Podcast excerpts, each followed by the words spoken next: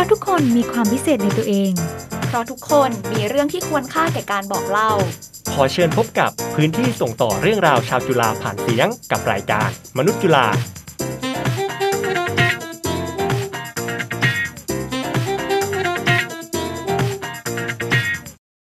สวัสดีค่ะยินดีต้อนรับคุณผู้ฟังเข้าสู่พื้นที่ส่งต่อเรื่องราวชาวจุฬาผ่านเสียงกับรายการมนุษย์จุฬาค่ะวันนี้คุณผู้ฟังอยู่กับดิฉันการ์ตูนคณะนิเทศศาสตร์ปี1ค่ะครับแล้วผมวอร์มนะครับคณะนิเทศศาสตร์ปี3ครับค่ะในวันนี้นะคะก็เช่นเคยค่ะที่เราจะมาจัดรายการเป็นพื้นที่ในการแลกเปลี่ยนส่งต่อเรื่องราวและแรงบันดาลใจของนิสิตบัณฑิตบุคลากรและทุกคนในย่านชุมชนแห่งนี้ค่ะเราก็เจอกันทุกวันเช่นเคยในวันอังคาร 20:35 นที่ FM 101.5 จุฬา Radio Plus ค่ะครับแล้วก็ถ้าใครที่สนใจอยากฟังรายการของพวกเราย้อนหลังนะครับก็สามารถเข้าไปฟังได้ที่ www.curadio.jula.ac.th นะครับผมก็มีให้ฟังทุกตอนที่ผ่านมาเลยนะครับตอนนี้เราออกอากาศกันไปแล้ว2สัปดาห์ครับผมใช่ค่ะก็2สัปดาห์ที่ผ่านมานะคะก็มีทั้งนิสิตที่ทำกิจกรรมเนาะแล้วเราก็มีอาจารย์ที่เป็นศิษย์เก่าด้วยแล้ววันนี้เนี่ยมนุษย์จุฬาคนที่3ของเราเป็นใครคะพี่วอมครับก็ก่อนที่เราจะไปรู้ว่ามนุษย์จุฬาคนที่3ของเราเป็นใครเนี่ยล่าสุดครับวอมเพิ่งไปเห็นโพสต์มาโพสต์นึงไม่นานมานี้ครับเขาเนี่ยโพสต์ประมาณว่าผังเมืองของกรุงเทพหรือว่าประเทศไทยของเราเนี่ยมันขัดขวางการมีแฟนซึ่งวอมก็ตกใจว่าเฮ้ยมันผังเมืองกับการมีแฟนมันเกี่ยวข้องกันยังไงนะครับแล้วในบทความเขาก็เขียนว่า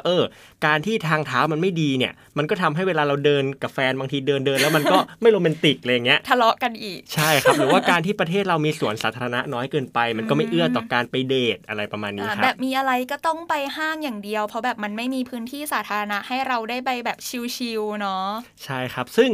วันนี้ครับมนุษย์จุฬาคนที่3ของเราเนี่ยก็คือคนที่จะมาตอบประเด็นนี้ได้อย่างท่องแท้เห็นภาพแน่นอนครับขอเชิญคุณผู้ฟังนะครับพบกับรองศาสตราจารย์ดร.พนิษฐ์ผู้จินดาหัวหน้าภาควิชาการวางแผนภาคและเมืองคณะสถาปัตยกรรมศาสตร์จุฬาลงกรณ์มหาวิทยาลัยครับสวัสดีค่ะอาจารย์สวัสดีครับสวัสดีครับค่ะก็ก่อนอื่นเลยค่ะอยากให้อาจารย์ช่วยแนะนำตัวเล็กๆน้อยๆหน่อยค่ะว่าตอนนี้เนี่ยสอนวิชาอะไรอยู่บ้างหลักๆค่ะหรือว่ามีทำอะไรอื่นๆนอกเหนือจากการเป็นอาจารย์ที่จุฬาไหมคะครับผมชื่อพนิษฐ์นะครับสอนที่จุฬามา24ปีนะครับก็หลักๆแล้วก็สอนวิชาเกี่ยวข้องกับการวางผังเมืองการวางแผนพัฒนาเมืองการวางแผนโครงสร้างพื้นฐานการวางแผนระบบจราจรนะครับแล้วก็เพิ่งเปิดวิชาศึกษาทั่วไปนะครับที่เป็นวิชาที่เรียกว่าวิถีชีวิตคนเมืองหรือคำว่า Urban Life นะครับนอกจากนี้สิ่งที่ผมทำก็จะเป็นเรื่องของที่ปรึกษาต่างๆให้กับทั้งภาครัฐและตัวของภาคเอกชนนะครับเกี่ยวข้องกับการพัฒนาพื้นที่เกี่ยวข้องกับเรื่องของการพัฒนาเมืองทั้งหลายนะครับก็เรียกว่าถ้าเป็นเรื่องของผังเมืองอาจารย์น่าจะให้ข้อมูลแล้วก็ให้คำตอบกับเราได้ค่อนข้างตกลงที่เรายังโสดนี่มันเป็นว่าผังเมืองหรือเปล่า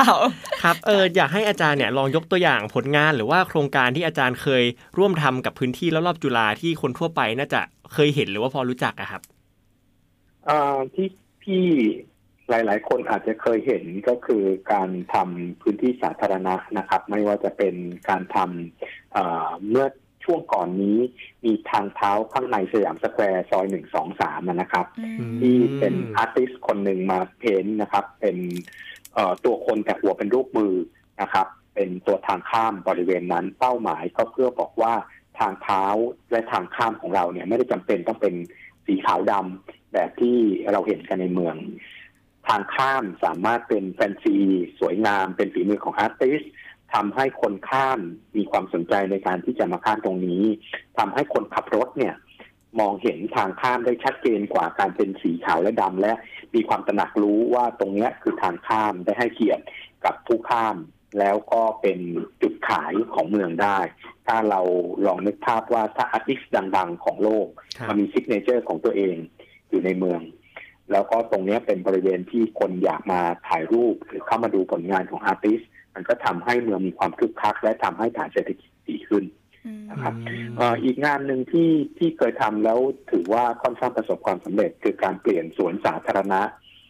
นะครับบริเวณสถานีรถไฟฟ้าบางหว่าเนี่ยให้เป็นสวนสาธารณะที่คนใช้มากขึ้น มากๆนะครับสวนสาธารณะนี้เกิดจากการเป็นเศษที่ของการเวรคืนในการตัดตัวถนนราชพฤกษ์นี่บอกนะครับว่าถ้าใครถูกเวรคืนที่เนี่ยถ้าโดนเวรคืนที่ไปเยอะหน่อยนะจากทั้งแปลงเนี่ยเขาก็บอกว่าที่เหลือเนี่ยต้องเอาไปนั้นพื้นที่ตัวเนี้ยเป็นพื้นที่แคบยาวที่เป็นเศษที่จากการเวรคืนมาเพราะว่าเขาบอกว่าเหลือที่แค่นี้เขาทำอะไรไม่ได้เป็นบ้านอยู่ก็ไม่ได้นะเราต้องเอาไปด้วยเพราะเป็นเศษที่ตรงเนี้ยก็เอามาทำสวนสาธารณะเดิมมันเป็นสวนสาธารณะอยู่แล้วปรากฏว่าสวนเนี้ยมันก็เป็นพื้นที่สีเขียวเพราะผมได้โจทย์มามันก็เป็นสวนสาธารณะอยู่แล้วเนาะแต่ว่ามีคนใช้อยู่แค่10 กว่าคนต่อวันเพราะว่ามันเป็นหญ้าแล้วก็ต้นไม้เกือบทั้งหมดแล้วก็มีลานนะครับเป็นลานปูนไว้ให้คุณลุงคุณป้าแถบนั้นมาเต้นแอโรบิกตอนเย็นนะครับชั่วโมงเดียวนะก็มีคนเต้น10 กว่าคนถึง 20 คนเราก็ไปออกแบบใหม่ตอนแรกเห็นแบบคิดแบบก็ไม่แน่ใจนะว่ามันจะตอบรับได้ดีไหมเพราะว่าเราเอาต้นไม้ออกเยอะเราใส่สนามฟุตซอลเราใส่สนามตะกร้อเราใส่ลานที่คนมาใช้เครื่องออกกำลังกายได้พื้นที่สีเขียวหายไปเยอะเลยครับแต่ว่าพอเปิดใช้งานแล้วเนี่ยปรากฏว่ามันประสบความสำเร็จทำให้บทเรียนของเรารู้ว่าเขาไม่ได้ต้องคนไม่ต้องการพื้นที่ที่มีต้นไม้แล้วเขาเข้าไปปะทะสังสรรค์หรือใช้พื้นที่ไม่ได้ครับคือการมีต้นไม้เนี่ยก็แค่ดู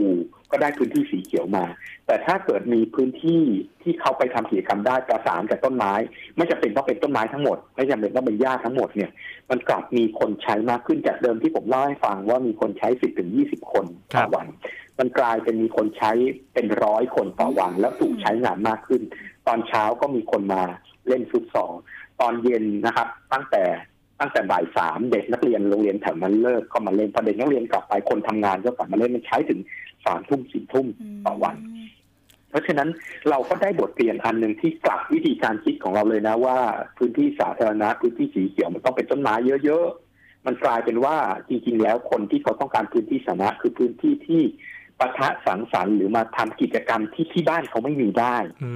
แล้วเขาสามารถที่จะอยู่ในพื้นที่ที่ร่มรื่นพอประมาณได้ด้วยเช่นกันมันก็เป็นบทเรียนที่เราได้ทำทดลองและได้กลับมาสอนนักเรียนต่อไปครับก็คือทั้งที่สยามสแควร์นี่ก็คือเรียกได้ว่าเป็นเอกลักษณ์เลยเนาะนอกจากจะแค่แบบเดินข้ามได้ก็ยังสร้างสีสันด้วยหรือแม้แต่แบบท่องเที่ยวอะไรนิดๆครับหรือว่าสวนสาธารณะเองเนี่ยจากที่เราส่วนใหญ่ก็คงจะคิดเนาะต้องมีพื้นที่สีเขียวเยอะๆต้องมีต้นไม้ก็คือเหมือนเปลี่ยนแนวคิดไปเลยขอแค่มันใช้งานได้แล้วแบบจากที่มันเหลือก็กลายเป็นว่าสร้างประโยชน์ได้เยอะเลยครับทีนี้ก็คือเท่าที่ฟังดูเหมือนกับว่า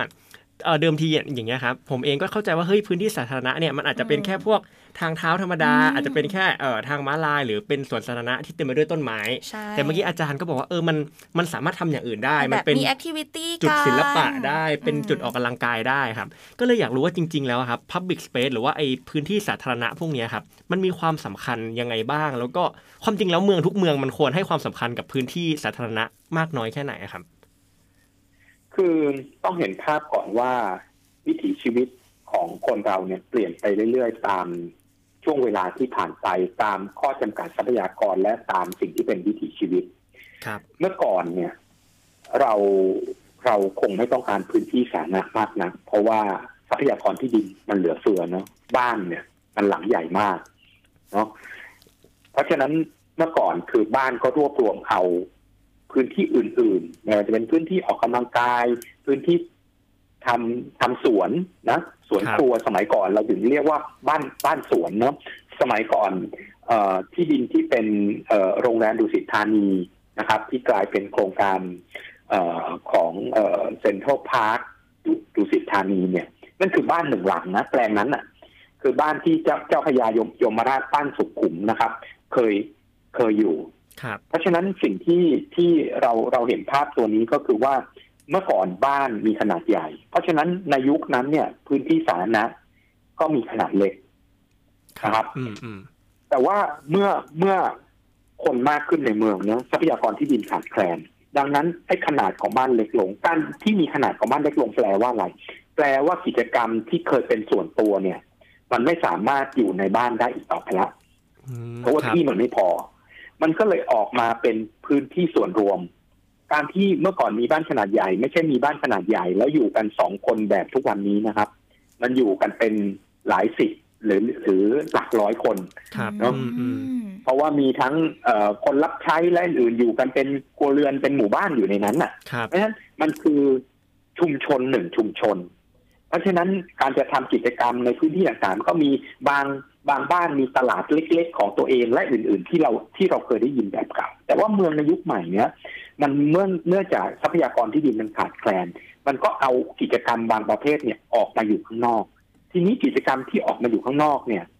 ข้อที่หนึ่งข้อดีของมันคือมันใช้พื้นที่เล็กทำให้เราใช้พื้นที่เมืองอย่างมีประสิทธิภาพมากขึ้นข้อที่สองก็คือเราได้แชร์ทรัพยากรการแชร์นี้แปลว่าเราไม่ต้องออกตังค์คนเดียวเพื่อดูแลสวนสาธารณะถ้าเกิดมีต้นไม้พื้นที่สีเขียวอยู่ในบ้านเราออกตังค์คนเดียวถูกไหมเพราะฉะนั้นสิ่งที่เราได้ในการจัดสร้างในการบำรุงรักษามันก็ไม่ได้ดีนะเพราะเราออกตังค์คนเดียวแต่ถ้าเรามาใช้ร่วมกับคนอื่นแปลว่าเราใช้ทรัพยากรคุ้มค่าเพราะเราไม่ได้ใช้ตลอดเวลานะครับเราได้สวนสาธารณะหรือได้พื้นที่สาธารณะที่มีคุณภาพดีขึ้นในขณะที่เราจ่ายน้อยอาจจะไม่ต้องจ่ายโดยตรงหรือจ่ายเป็นตัวภาษีอากรคือจ่ายโดยอ้อมเพื่อให้ได้สวนสาธารณะหรือพื้นที่สาธารณะที่มีคุณภาพดีขึ้นมาเพราะฉะนั้นเมืองในปัจจุบันและในอนาคตเราจะเห็นว่าช่วงเวลาที่ผ่านมานะครับวิถีชีวิตเมืองของมนุษย์ส่วนตัวจะเล็กลงเรื่อยๆและส่วนรวมใหญ่ขึ้นเรื่อยๆดังนั้นคุณภาพของพื้นที่สาธารณะคือเรื่องหนึ่งกับอีกเรื่องหนึ่งก็คือความสามารถในการเข้าถึงพื้นที่สาธารณะมันจะต้องอยู่ในชุมชนที่เราสามารถไปใช้งานมันได้ทุกวัน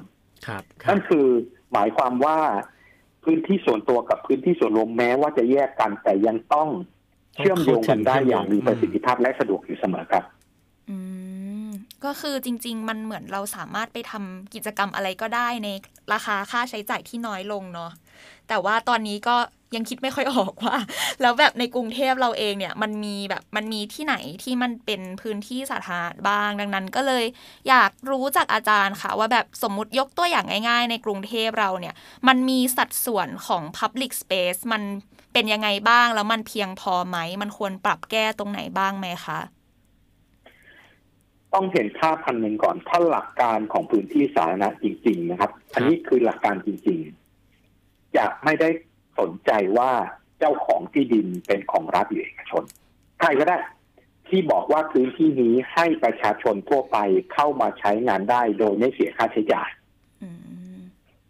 อันนี้คือหลักการของการตีความพื้นที่สาธารณะทั่วไปเราจึงเห็นหลายๆประเทศลานหน้าอาคารนะแม้ว่าอยู่ในแปลงที่ดินของเขาประชาชนก็ไปใช้งานได้อย่างไม่เสียค่าใช้จ่ายเราจะเห็นว่าหลายเมืองพื้นที่สวนสาธารณะเป็นพื้นที่ของเอกชนที่อุทิศให้กับประชาชนทั่วไปเข้ามาใช้ได้อย่างเสรีโดยที่แลกเปลี่ยนกับโอกาสในการพัฒนาที่มากขึ้นนั่นคือเรียกว่าพื้นที่สาธารณะในหลักการของโลกแต่ปัญหาของประเทศไทยเนี่ยเราตีความพื้นที่สาธารณะอย่างแคบหมายความว่าพื้นที่นั้นต้องเป็นพื้นที่ของรัฐเท่านั้นเราจึงตีความว่ามันคือพื้นที่สาธารณะอย่างที่สองที่เราตีความก็คือพื้นที่สาธารณะเอาแค่มีอย่างแรกพอเราตีความว่าพื้นที่สาธารณะต้องเป็นของรัฐและเปิดโอกาสให้ประชาชนใช้งานได้เต็มที่เท่านั้นเราจึงมีสัดส่วนของพื้นที่สีเขียวสาธารณะต่อหัวประชากรต่ำกว่าเกณฑ์มาตรฐานขององค์การอนามัยโลกที่กำหนดไว้9ตารางเมตรต่อหัวประชากรนะครับเราเมื่อก่อนเราจะมีประมาณสัก4กว่าตอนนี้เพิ่มมาเป็น5ปลายๆถึง6ละแต่ว่าพื้นที่เหล่านั้นเนี่ยไม่นับรวมอะไรเอาที่ใกล้ตัวเราที่สุดก็คือสนามหน้าเสาธงของตัวจุฬาลงกรณ์มหาวิทยาลัยที่ประชาชนทั่วไปเข้ามาออกกำลังกายได้เนี่ยแต่ไม่นับเป็นพื้นที่สีเขียวสาธารณะเพราะว่าเป็นพื้นที่ของจุฬาไม่ใช่พื้นที่ของเมืองที่สามารถที่จะหรือพื้นที่ของตัวรัฐบาลกลางที่ให้ประชาชนสามารถจะมาใช้งานได้นี่คือแสดงว่าถ้าเป็นปัญหา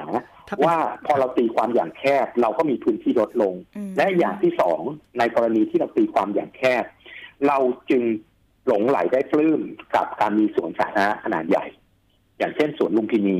อย่างเช่นสวนหลวงร9และสวนหนึ่งอื่นๆที่กรุงเทพมหานครมีแต่สิ่งที่เราเห็นภาพตัวนี้ก็คือว่ามันขาดการเข้าถึงของประชาชนเรามีสวนขนาดใหญ่ครับแต่ว่าเรามีสวนที่อยู่ไกลบ้านของประชาชนใช่อันเนี้ยลองคิดดูง่ายๆว่าคนที่มาสวนลุมพินีสวนหลวงครับต้องกระเสือกกระสนมาด้วยค่าใช้จ่ายที่สูงแปลว่าคนที่จะไปออกกำลังกายหรือเดินเล่นในสวนลุมพินีสวนหลวงร9เนี่ยมีค่าใช้จ่ายและไม่สามารถที่จะเดินทางจากบ้านมาได้เพราะฉะนั้นโอกาสที่จะใช้งานในชีวิตประจำวันคือทุกวันหรือมีความถี่สูงก็น้อยลงไปเรื่อยๆนอกจากคนที่ออกเซสจริงๆคือพวกเราจะเห็นคนที่วิ่งสวนลุมเนี่ยก็หน้าเดิมๆแหละหน้าเดิมๆที่แบบเป็นนักวิ่งซีเรียสที่มาวิ่งบ่อยๆหรือว่าคนที่แบบต้องตั้งใจมาไม่ใช่สิ่งที่เป็นพื้นที่ที่เราไปใช้งานได้อย่างสะดวกทุกวันนั่นคือปัญหาที่บ้านเรามีสวนขนาดใหญ่พยายามยกระดับบอกว่า9ตารางเมตรต่อหัวเนี่ยมันต้องมีให้ได้แต่ว่าสุดท้ายแล้วต่อให้มีครบประชาชนทั่วไปที่จะควรจะใช้งานได้ในชีวิตประจำวันก็ไม่ได้ใช้อยู่ดีครับครับเรียกว่าอาจจะมีพยายามมีให้ครบแต่ว่าเรื่องการเข้าถึงเนี่ยมันอาจจะยากเนาะมันไม่ practical แบบมันไม่ตรงกับการใช้ชีวิตจริงๆเนาะแบบเราเห็นว่าแบบเวลาเราเรียนเสร็จจากมหาลัยอย่างเงี้ยมันก็ไม่ได้มีพื้นที่สาธารณะให้เราแบบไปนั่งชิลๆกับเพื่อนมากสักเท่าไหร่ก็กลายเป็นว่าเรียนเสร็จไปห้างหรือพนักงานออฟฟิศเองทำงานเสร็จไปห้างอะไรอย่างนี้ครับแล้วอย่างนี้ในความคิดเห็นของอาจารย์นะครับคิดว่าเรื่อง public space เนี่ยฮะความจริงมันพอจะแก้ยังไงได้บ้างครับอาจจะเป็นนโยบายภาครัฐไหมหรือว่าภาคเอกชนควรจะเข้ามาช่วยหรือว่าเราในฐานะประชาชนคนหนึ่งสามารถทำอะไรกับสิ่งนี้ได้บ้างฮะคือโดยหลักการแล้วเนี่ยมันต้องตีหลักการคือต้องตีความอย่างกว้างก่อนเนาะครับตีความอย่างกว้างว่าที่ตรงไหนก็ได้ไม่ว่าจะเป็นของรัฐของเอกชนหรือเป็นของรัฐบางประเภทอย่างเช่นสนามหน้าเสาธงของทางจุฬาเนี่ยมันก็น่าจะถูกตีความเป็นพื้นที่สาธารณะที่เพราะว่าเปิดให้ประชาชนทั่วไปเข้ามาใช้งานได้แต่ว่าการที่จะบอกว่าแน่นอนพื้นที่ของรัฐมันไม่พอมันต้องใช้เพื่อกิจการของรัฐมันต้องและอื่นๆอีกมากมายเนี่ยอย่างที่เราน่าจะทำได้ก็คือที่โลกทำกันนะครับแต่ว่าไม่ค่อยมีการที่ว่าทำน้อยมากอยู่ในประเทศนี้ก็คือให้ภาคเอกชนแบ่งสรรพื้นที่ของเขาเข้ามาเป็นพื้นที่สาธารณะโดยแลกสิทธิ์กับการพัฒนาแน่นอนครับภาคเอกชนเนี่ยไม่ได้ให้ฟรีๆหรอกแต่ว่ามันสามารถแลกสิทธิ์ในการพัฒนาได้มากมายเราเห็นตัวอย่างมากมายครับว่าเขาแลกกันกับการสร้างอาคารได้มากขึ้นคือเตรียมโครงสร้างพื้นฐานไปพอนะเตรียมไฟฟ้าประปาถนนไปพอแต่ว่าไม่ได้ให้เป็นประสิทธิภาพจะให้เป็นประสิทธิภาพก็ต่อเมื่อคุณบอกว่าอุทิศพื้นที่ 30% ให้เป็นพื้นที่สาธารณะโดยคุณเป็นคนดูแลและคุณยังถือครองโฉนดนั้นอยู่แต่ว่าเป็นสัญญากับเมืองว่าจะต้องเปิดให้ประชาชนใช้งานได้อย่างเสรีจะต้องเป็นคนดูแลรักษาแล้วเขาก็ได้สิทธิ์ในการพัฒนาที่เพิ่มขึ้นไปอันนี้เป็นกลไกที่เราสามารถกระจายพื้นที่เหล่านี้ข้อที่หนึ่งได้ปริมาณมากขึ้นและข้อสองคือสามารถกระจายไปทุกพื้นที่เพราะพื้นที่ของรัฐมีไม่พอถ้าเรายังผูกขาดและตีความอย่างแคบอยู่แบบนี้เราไม่มีทางมีพื้นที่สาธารณะมากขึ้นได้ครับฟังแล้วผมรู้สึกเข้าใจนะแต่ก็รู้สึกว่ามันดูยากเหมือนกันนะฮะสำหรับการจะแก้ไขในประเทศของเราเนาะทีนี้ผมว่าไม่ยากนะมาตรการง่ายๆเลยครับเหมือนกับเรื่องของภาษีที่ดินเนี่ยก็ออกมาได้เนี่ยปลูกต้นมะนาวกันในเนี้ยก็เห็นก็ออกมาได้นี่ก็แลกสิทธิ์ในการพัฒนาไม่ได้ยากอะไรเลยแถมถ้าเกิดออกตัวมาตรการนี้ไปนะคนสมัครเข้ามาเต็มเลยเนี่ยไอเรื่องของภาษีที่ดินเนี่ยแทนที่จะบอกว่าให้ปลูกต้นมะนาวเนี่ยบอกว่าสมัครเข้ามาเลยใครจะอุทิศที่ให้แล้วไม่เสียภาษีแต่เซ็นสัญญาไม่น้อยกว่า5ปีว่าต้องให้กรุงเทพมหานครหรือให้เมืองเนี่ยไปทำเป็นสวนสาธารณะไม่น้อยกว่า5ปีนะแล้วคุณเว้นภาษีไปเหมือนมันก็อยู่ที่ยากเลยอยู่ที่วิสัยทัศน์คนที่แบบบริหารตรงนี้ด้วยแล้วก็ไม่เริ่มทำอะไรอย่างนั้นแล้วเชื่อไหมว่าจะมีคนสมัครมาเต็มเลยแล้วก็บอกว่าเลือกได้ด้วยนะเพราะว่าเกิดแบบมาถึงพื้นที่ไม่เหมาะสมลงทุนเยอะหรือว่าขนาดไม่เหมาะสมตำแหน่งไม่เหมาะสมคนมาใช้ไม่ได้คนสมัครเยอะแน่นอน เขาไม่ต้องปลูกต้นมะนาวเองและได้ลดภาษีแน่นอนครับแล้วความจริงทางภาคเอกชนเองก็ดูได้ประโยชน์จากสิ่งนี้เยอะมันได้ภาพลักษณ์ที่ดีขึ้นมันอาจจะแค่เป็นการที่แบบต้องเริ่มจากการออกมาตรการออกกฎหมายอะไรอย่างนี้มาจากภาครัฐเนาะคุณเชื่อไหมล่ะว่าผมเคยเล่าเรื่องนี้ให้ภาคเอกชนรายใหญ่ทั้งหลายฟังอ่ะเขาโอเคหมดเลยนะเขายินดีเนาะเขาก็แบบภาพลักษณ์ก็ดีไม่เคยเดินไปถึงจุดนั้นเลยฉันน่าเศร้าอาจารย์คิดว่าทำไมภาครัฐไม่เคยเดินไปถึงจุดนั้นเลยอ่ะเราไม่เคยตีความกฎหมายให้เป็นประโยชน์ต่อการพัฒนาเมืองเราตีความกฎหมายให้เป็นอุปสรรคต่อการทำงานทุกอย่างแบบห้ามนู่นห้ามนี่แต่ไม่ได้ออกกฎหมายที่มันแบบช่วยพัฒนาอย่างแท้จริงห้ามอย่างเดียวห้ามอย่างนู้นห้ามอย่างนี้แล้วทุกคนจะทำก็แบบเสี่ยงต่อผิดกฎหมายหรือเปล่าคุณลองอยู่ในคณะกรรมการในสักอันหนึ่งสิมีคนมาจะทำอะไรสักอย่างหนึ่งแล้วมีคนมาบอกว่าคณะกรรมการคนหนึ่งยกมือบอกว่าเอ๊ะมันเสี่ยงต่อการขัดกฎหมายหรือเปล่าจบเลยนะไม่มีใครจะโดนอีกแล้วไม่อยากสู้ต่อแล้วเหนื่อยละทำไปก็ยิ่งยากเนาะอ่ะอย่างนี้อาจารย์คิดว่าแบบแล้วในอนาคตอะค่ะมันสิ่งเหล่านี้มันมีแนวโน้มที่จะเป็นไปในทิศทางไหนไหมคะแบบมันมีโอกาสไหมว่าทำยังไงเนี่ยพวกพื้นที่สาธารณะเราก็จะเข้าถึงคนได้มากขึ้นหรือภาครัฐก็จะยอมแบบทำเพื่อประโยชน์ตรงนี้สักทีแนวโน้มเราเป็นไงมันจะมีจุดหนึ่งที่พื้นที่ขาดแคลนมากๆแล้วก็มีคนที่ยอมทำไพลอตครั้งแรกขึ้นมาพอทำไพลอตขึ้นมาเนี่ยถ้าประสบความสำเร็จขึ้นมาได้มันก็จะเป็นต้นแบบคือ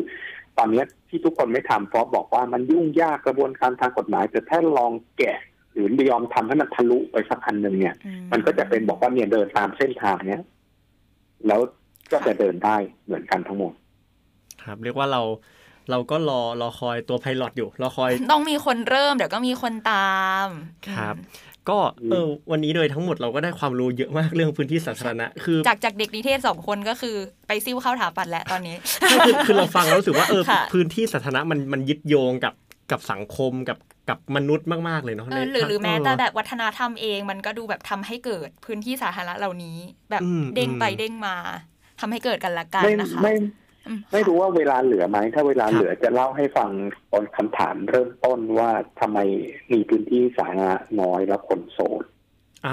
เป็นสั้นๆได้ค่ะอาจารย์สรุปจบจึ้งๆเลยค่ะแกะพฤติกรรมของมนุษย์เลยนะพฤติกรรมของมนุษย์เนี่ยคนจะเริ่มมีความสัมพันธ์จนไปถึงขั้นเป็นแฟนกันและเป็นคู่ชีวิตกันจะแต่งงานหรือเป็นพาร์ทเนอร์อยู่ด้วยกันก็ตามเนี่ยมันต้องเริ่มจากคนไม่รู้จักกันหรือรู้จักกันในฐานะอื่นคือเป็นเพื่อนร่วมชั้นเพื่อนร่วมงานกันก่อนการที่จะพัฒนาได้เนี่ยมันต้องพบกันในพื้นที่ตรงกลางเพราะคุณยังไม่ได้มีความสัมพันธ์ลึกซึ้งกันครับคุณต้องพบกันในพื้นที่ตรงกลางพื้นที่ที่ไม่ได้เป็นส่วนตัวไม่ได้จะไปบ้านเขาอะไรที่บ้านเขารู้จักถูกไหมเพราะฉะนั้นการพัฒนาตรงนี้มันต้องการพื้นที่รองรับตอนนี้เราไม่มีพื้นที่แบบนั้นนอกจากศูนย์การค้าพอเป็นศูนย์การค้าปุ๊บมันก็ไม่ได้รีวิวตัวตนที่แท้จริงเพราะมันไปด้วยวัตถุประสงค์อะไรบางอย่างนั้นพอขาดพื้นที่แบบนี้ปุ๊บเนี่ยมันก็เลยกลายเป็นว่าการที่จะพัฒนาความสัมพันธ์เนี่ยมันขาดไปเราไม่ได้เห็นมุมมองเขาทุกด้านเราไม่ได้เห็นชีวิตที่เขาใช้ชีวิตที่แท้จริงเพราะฉะนั้นสิ่งที่เกิดขึ้นก็คือว่าอ่ะเรื่องหนึ่งคือไม่ได้มีพื้นที่ในการพัฒนาความสัมพันธ์โอกาสที่จะพัฒนาความสัมพันธ์ก็หายไปมุมที่สองก็คือต่อให้มีการพัฒนาความสัมพันธ์ในพื้นที่อื่นๆมันก็เป็นการที่ไม่เห็นตัวตนที่แท้จริงโอกาสที่จะอยู่ด้วยกันไปแล้วอยู่ต่อไม่ได้ด้วยประเด็นใดประเด็นหนึ่งมันก็มีโอกาสมากขึ้นนี่คือสิ่งที่เกิดขึ้นกับการขาดแคลนพื้นที่สาธารณะหรืออีกมุมหนึ่งความขัดแย้งระหว่างสีเสื้อที่ผ่านมาทั้งหมดเนี่ยในเชิงของผังเมืองนะมันเกิดจากเหตุผลที่ว่าเราพบคนที่ต่างฐานะกับเราในที่ทำงานเท่านั้นเราเจอกันในฐานะเจ้านายรุ่นน้องผู้ปกครองกับผู้ถูกปกครองเราไม่เคยมีพื้นที่สาธารณะที่เราถอดหมวกออกทุกคนถอดหมวกออกแล้วมาเจอกันอย่างมนุษย์ปกติ คุณดูประเทศที่มีระบอบประชาธิปไตยและมีความขัดแย้งน้อยเขาจะมีพื้นที่สาธารณะเยอะเพื่อให้เป็นพื้นที่ที่ทุกคนเท่ากันทุกคนต่างหลายทิ้งไว้แล้วมาเจอกันในฐานะปกติการเจอกันในฐานะมนุษย์คนหนึ่งทำให้เราเข้าใจอีกฝ่ายหนึ่งอย่างของแท้ไม่ได้นึกเอาเองไม่มีบทบาทเป็นตัวปิดกั้นเนาะดังนั้นมันไม่ใช่แค่เรื่องของพื้นที่และมันได้ทั้งแบบทุกช่วงชีวิตทั้งเรื่องการเมืองวัฒนธรรมหมดเลยเนาะค่ะครับก็ยังไงวันนี้ก็ต้องขอขอบคุณน้องอาจารย์มากๆเลยนะครับที่มาให้ความรู้กับพวกเราในวันนี้นะฮะค่ะก็สำหรับใครนะคะที่แบบฟังแล้วอยากเล่าบ้างมีเรื่องราวอยากมาเล่าอยากบอกต่อหรือมีข้อติชมรายการมนุษย์จุฬาของเราก็สามารถติดต่อมาได้ที่ Facebook Page ของเราค่ะมี Facebook Page แล้วที่ชื่อว่ามนุษย์จุฬาเป็นภาษาไทยเลยค่ะครับก็งั้นเราก็ต้องมาลุ้นกันนะครับว่ามนุษย์จุฬาคนที่4ในสัปดาห์หน้าจะเป็นใครนะครับก็สำหรับวันนี้ครับผมบอมครับการ์ตูนค่ะครับเรา2คนก็ต้องขอลาไปก่อนนะครับสำหรับวันนี้สวัสดีครับสวัสดีค่ะสวัสดีครับ